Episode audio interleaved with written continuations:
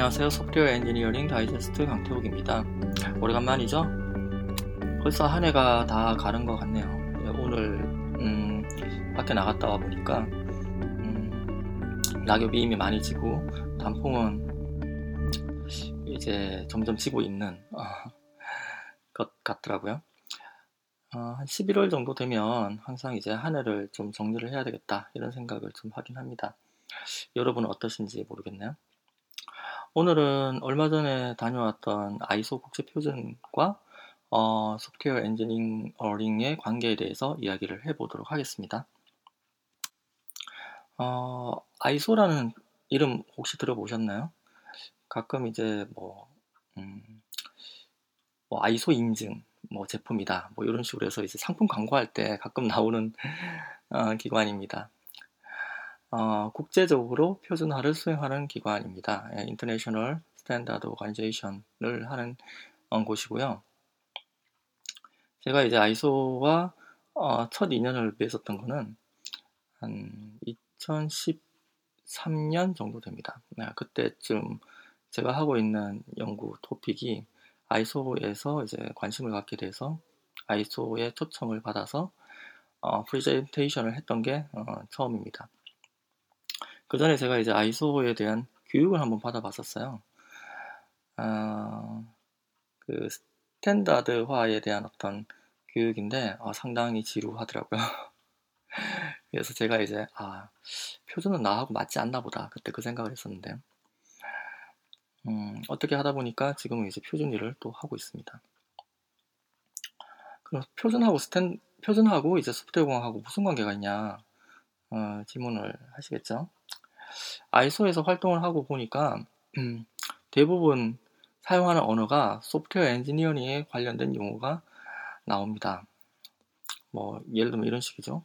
use case가 뭐 이러쿵저러쿵 그래서 시나리오상에서 이런 이러한 어, schema를 정의한 객체가 필요하고 그 정의를 어, UML로 만들어야 되며 뭐 클래스 다이어그램이라든지 뭐 이런 것들을 해야 된다. 뭐 이런 식으로 얘기가 나와요. 그러니까 소프트웨어 공학적인 지식이 없으면 거의 그 아이소 국제 표준을 하기가 어렵지 않을까라는 생각이 듭니다. 음, 왜 국제 표준에서 소프트웨어 공학적인 이런 용어가 중, 어, 나오느냐 그 얘기를 한번 드려볼게요. 우선 제가 있는 그 연구하고 있는 분야부터 말씀을 드리도록 하겠습니다. 어, 저는 빌딩 인포메이션 모델링 쪽을 공부를 합니다. 어, BIM이라고 해서 뭐 가끔 영화 속에서 3차로 돌아가는 건물 같은 거 막 나오잖아요. 그리고 어, 그 공각기동대 같은 영화 보면 GIS로 그래픽으로 된 그 어떤 그 맵이 쫙 펼쳐지고 그 도망자를 막 추격하잖아요. 그 내비게이션 하는 장면 나오죠. 상당히 유명한 장면인데 그런 것들을 실제로 구현을 하려는 연구를 하고 있습니다.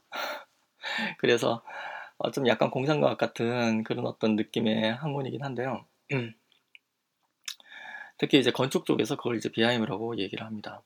빌, 빌딩, 건축, 인포메이션, 정보, 모델링, BIM이라고 하죠.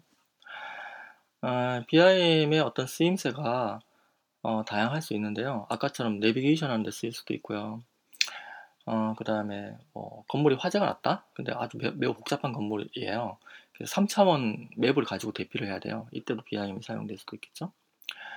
그 다음에 미리 인테리어를 해서 인테리어 비용이 비싸고 뭐 효과가 없으면 좀 다른 대안을 찾아보려고 해요. 이것도 3차원으로 봐야 되잖아요. 어떤 경우에는 시설물 관리를 할 때 각각 공간에 정보가 들어가 있어야 되는 경우도 있습니다.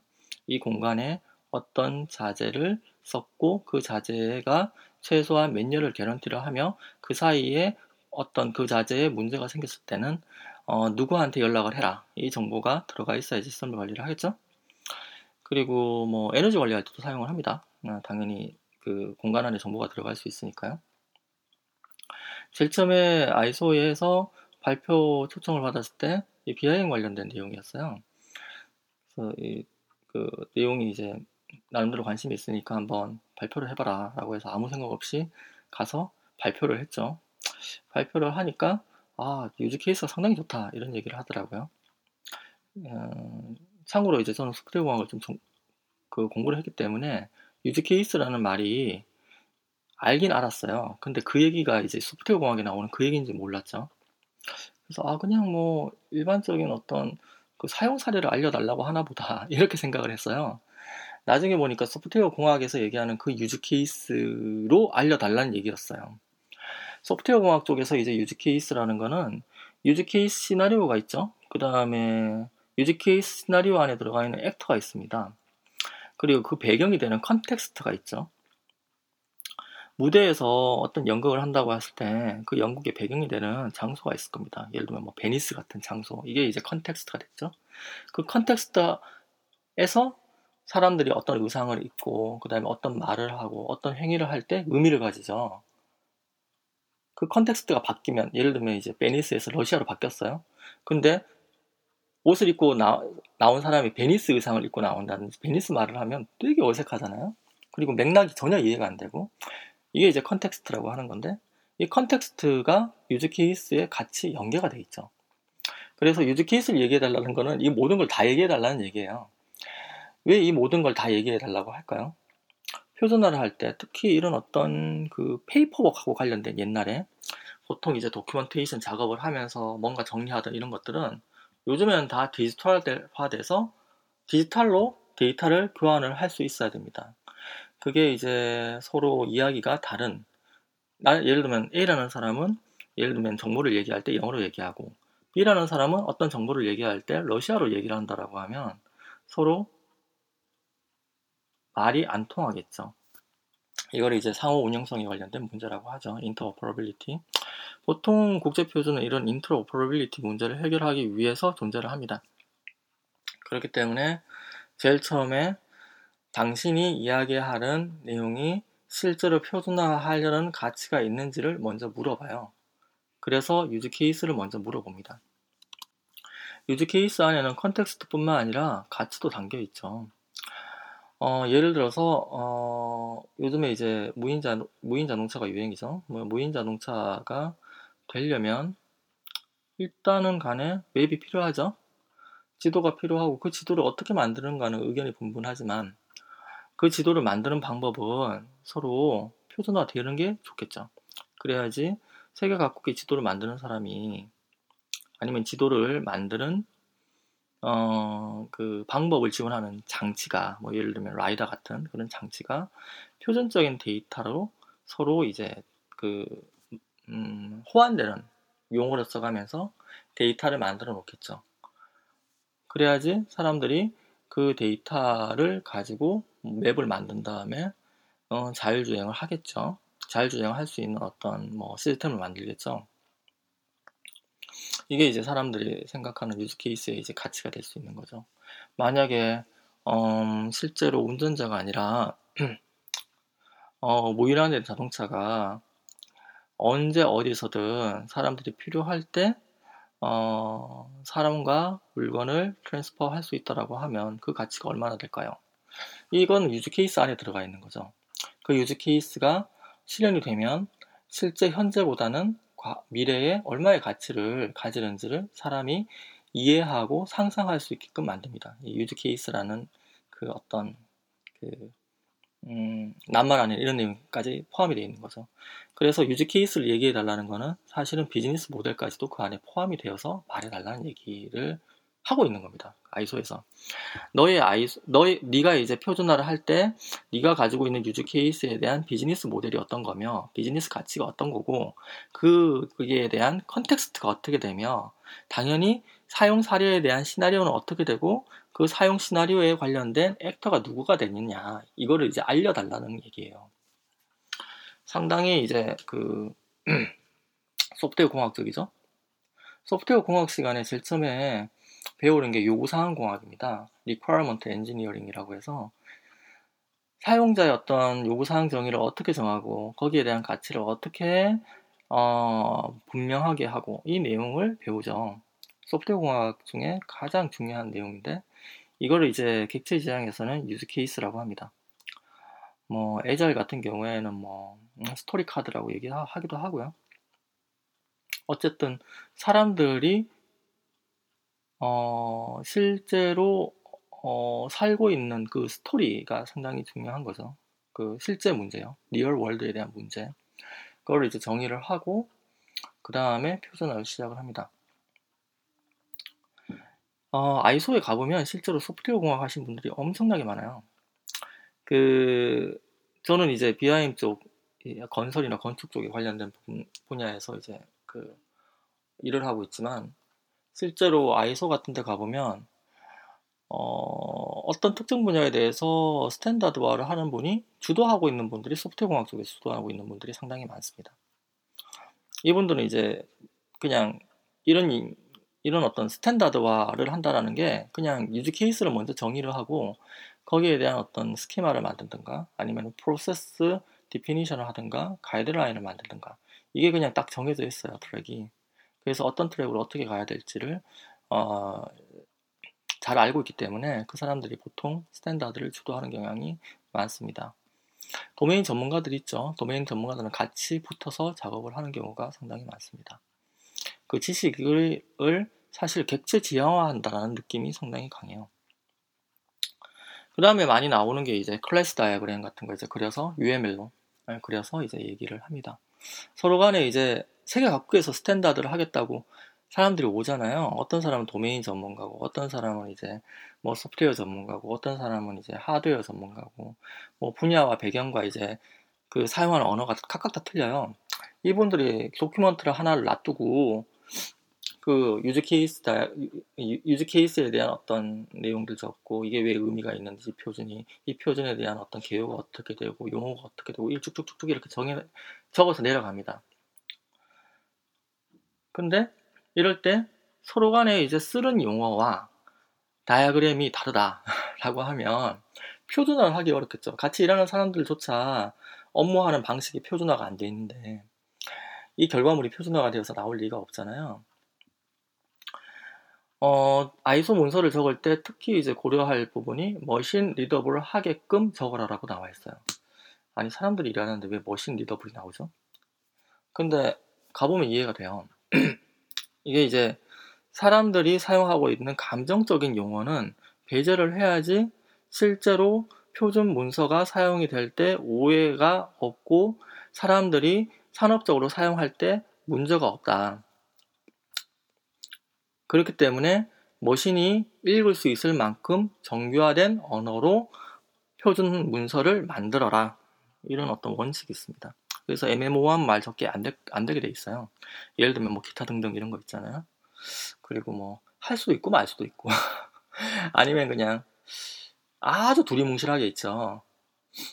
뭐 인터페이스는 예를 들면 음, 스마트폰 하, 스마트폰에서 나오는 UI하고 비슷해야 된다. 이렇게 적어 놓으면 사람들이 되게 싫어합니다. 아니 이 사람은 표준화에 대한 기본이 없는 사람이군 이렇게 생각을 해요. 어, 상당히 이제 정제된 언어를 사용해서 적습니다. 아주 디테일하게 매우 디테일하게 적습니다. 어, 데이터가 어떤 게 어, 정의가 되어야 되는지 어, 설명할 때는 class diagram을 디자인을 해야 됩니다. 어, UML이라고 하죠. Unified Process, Unified Modeling Language라고 해서 객체 지향 모델링 할 때 표준 언어죠. 이게 산업계 표준이고 그냥 해외 나가면 무조건 써야 됩니다. UML은 특히 정보하고 관련된 부분들 정보를 다룰 때요. UML을 모르고 표준화를 한다 이러면 어, 말도 안 되는 거죠. UML로 스키마를 아 정의를 할 때 이걸 구분을 해야 돼요. 또 이게 메타 데이터인지 데이터 이제 스키마인지 이런 걸 이제 정확히 구분을 해서 layer별로 정의를 해야 됩니다. 메타데이터를 정의를 막 했다가 이게 이제 어, 스키마다, 어, 정보 스키마다 이렇게 얘기를 하면 사람들이 그 순간 멘붕에 빠져버리죠. 왜냐하면 보는 레벨이 완전히 다르거든요. 이게. 보통 메타데이터라고 하면 정보를 담는 그릇이잖아요. 사진을 찍을 때 사진이 언제 찍히고 누가 찍었고 장소가 어디고 위치가 어디고 이거 담는 그릇을 만드는 게 메타데이터죠. 이 메타데이터가 표준화가 되어 있으면 이 메타데이터를 이용한 다양한 비즈니스가 가능해집니다. 사진을 찍어서 사진 측량을 할 수 있죠. 왜냐하면 사진이 찍혀진 위치, 시간이 기록이 되니까요. 그렇죠? 그리고 어, 또 어떤 게 가능할까요? 사진을 찍었을 때의 장소가 있으니까 그 장소에서 사람들이 많이 찍었다. 랜드마크가 어딘지를 알 수가 있겠죠. 이런 어떤 여러 가지 서비스들을 제공해 줄 수가 있습니다. 데이터 스키마는 보통 이런 거죠. 그냥, 어, 그, 예를 들면, 어, 그 뭐 중간 고사를 했어요. 중간 고사를 테스트를 보고 나서, 아, 얼마 전에 이제 수시가 끝났어요. 수시를 얘기하죠. 수시가 이제 끝났어요. 그 다음에 이제 국영수별로 이, 그, 과목 점수가 어떻게 되는지를 계산해야 되잖아요. 이럴 때는 이제 데이터 테이블이 필요하고 그 데이터 테이블에는 예를 들면 국어 점수, 영어 점수, 사회 점수가 이제 기록이 돼야 된다. 뭐 이렇게 이제 정의를 해놔야 되겠죠. 이걸 스키마라고 하는 거죠. 이런 부분에 대한 어떤 구분을 하고 UML을 정의를 하면 사람들이 그 UML에 대한 클래스 다이어그램을 보고 서로 간에 이제 그 표준을 어떻게 할지 데이터 아이템을 추가할지 뺄지 이 부분을 얘기를 하게 됩니다. 어, 클래스 다이어그램을 얘기할 때는 반드시 이제 use case 다이어그램을 그려놓고 use case 다이어그램에서 시나리오가 시퀀스 다이어그램으로 흘러나오니까 시퀀스 다이어그램을 정의를 하고요. 그 다음에 actor별로 어떤 이제 역할이 있는지를 정의를 하고 시작을 하는 경우가 많습니다. 근데 이제 스키마 위주의 document 같은 경우에는 클래스 다이어그램이 주로 이제 많이 나오는 경우가 대부분이죠. 어, 그리고 나서 이 클래스 다이어그램을 실제로 그 구현한 사례에 대해서 어, 그 인포메이션이 이제 뒤에 이제 부록으로 달라고 든다든지 뭐 이렇게 이제 진행이 됩니다. 보통 이제 국제 표준의 프로세스는 어, 처음에 어, 어떤 아이템을 소개하는 단계가 있어요. 사람들이 이런 이러한 아이템이 있고 이렇게 있어요. 그리고 나서 어 괜찮네 한번 해보자 이러면 이제 new work item proposal이 만들어집니다. NWIP이라고 하죠. NWIP을 이제 제안을 하면 NWIP이 이제 통과가 되든지 안 되든지 합니다. 그리고 나서 어, NWIP 이후에 사람들이 또 그 문서를 뚝딱뚝딱 끓으면서 이제 같이 만들어요. 물론 혼자 만드는 경우가 있습니다. 저처럼. 근데 이제 같이 이제 뭐 이렇게 만들기도 하고 혼자 만들기도 하고 뭐 그렇습니다. 상황에 따라 좀 틀리고요. 그리고 나서 CD 단계를 갑니다. CD 단계가 이제 통과가 되면 working group에서 이제 같이 만들어 마, 만듭니다. 보통 이제 같이 만, 만들어서 이제 documentation 작업을 합니다. 작업을 한 다음에 그다음에 Draft International Standard DIS 단계로 넘어가죠. DIS 단계 넘어간 다음에 IS 단계로 넘어갑니다. 이게 거의 이제 한 최소 몇 년 걸려요. 그리고 프레젠테이션 하는 것부터 시작해서 이제 IS까지 다른 단계라고 보면 한 5년 정도 간다고 생각을 하시면 됩니다. 이 단계가 어, 그 진화적인 어떤 모델로 이렇게 쭉 이루어진다고 보시면 돼요. 문서가. 그래서 이것도 상당히 이제 소프트웨어 공학적인 느낌이 들죠.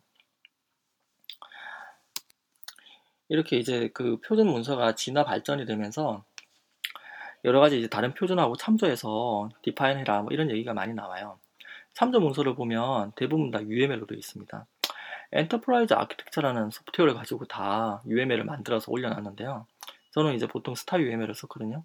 근데 EA를 표준화 활동을 하면 어, 무료로 서비스를 해줍니다. 그래서 EA를 가지고 모델링을 해줍, 합니다. EA 모델링을 한 패키지를 다 다운로드를 받을 수 있는데요. 공간정보 쪽에서는 유명한 그 GFM이라고 General Feature Model이 있습니다. 아, 요, 이런 어떤 그 표준들은 대부분 UML로 클래스 다이어그램이 정의가 되어 있고요. 이거를 이제 가끔 이런 이런 코멘트들이 나와요. 어, GFM base class를 파생을 받아서 하세요. 아니면 GFM에 reference를 하세요. 아니면은 1913, 103, 107 에 대한 basic 어, 그 data type을 쓰세요. 이렇게 이제 코멘트들이 수십 개에서 수백 개 정도가 날라와요.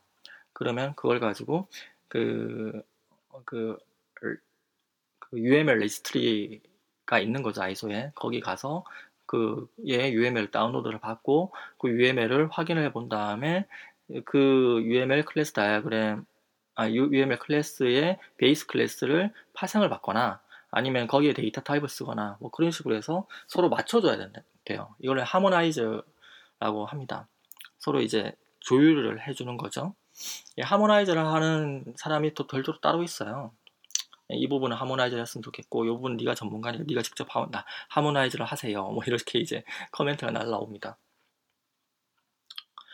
어, 제가 이번에 이제 갔던 그 어떤 장소는 아이소 이제 TC11의 중국이었어요. 중국 우한이라는 곳이었는데, 이번에 이제 CD 승인을 3분의 1을 넘어서 회원국에 이제 회원국에 3분의 1 넘으면 이제 승인되거든요. 그래서 이제 그 일단 거기서 한번 그 갔었어요. 가서 이제 회의를 했는데 여기서 제일 얘기 많이 나오는 것들이 어 아까 요런 요런 내용이었어요. 베이 그 base가 되는 어떤 data type이 있는데 왜 base base data type을 쓰지 않았냐? 저는 이렇게 썼죠. 예를 들면 어떤 그 클래스에 뭐 어떤 정수형 값이 들어가고 실수형 값이 들어가면 뭐, 인, 뭐 integer, 뭐 string 뭐 이런 식으로 썼어요. 근데 이제 어떤 다른 외국에 있는 이제 표준화 기관에서 근무하는 사람이 어 이거 어 10103 거기에 10107인가요? 거기에 이제 어 data type이 정의가 되어 있으니까 이거 보고 어 revision 해 이렇게 이제 코멘트가 날라오는 거죠. 그러면 이제 그걸 보고 이제 revision 하고 뭐 그런 작업들을 합니다. 예, 오늘은 뭐 요정도까지 얘기를 하도록 하겠습니다. 예, 표준화와 소프트웨어 공학의 관계인데 거의 뭐 정보를 다루는 부분은 소프트웨어 공학 쪽에 있는 분들이 아이소에 상당히 많이 포진이 되어 있고요. 민간 표준 단, 단체에서도 어, 많은 분들이 어, 이그 소프트웨어 공학 전문가인 것 같더라고요. 어, 대표적인 게 이제 OGC 하고 이제 빌딩 스마트 뭐 이런 쪽입니다. 각각 이제 정보 공간 정보 쪽을 많이 다루는 부분. 입니다.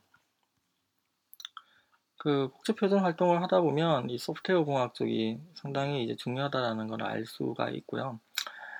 어, 소프트웨어 공학 책 사실 보면 되게 이제 좀 지루하죠. 그냥 요구사항성부터 시작해서 뭐 한 단계 한 단계 가는 게 그게 어, 상당히 중요하다라는 걸 알 수가 있습니다. 그 한 단계 한 단계를 다 정, 정제를 해야지 나중에 그 구현물이 어, 에러가 없고 어, 실제로 상용 운영성을 이제 그 처리를 할 때 문제가 없거든요. 다음에는 또 다른 이야기를 찾아뵙도록 하고요. 어, 연말이니까 어, 올해 어, 마무리 잘 하시고 행복하시기를 바랍니다. 네. 소프트웨어 엔지니어링 다이제스트였습니다. 감사합니다.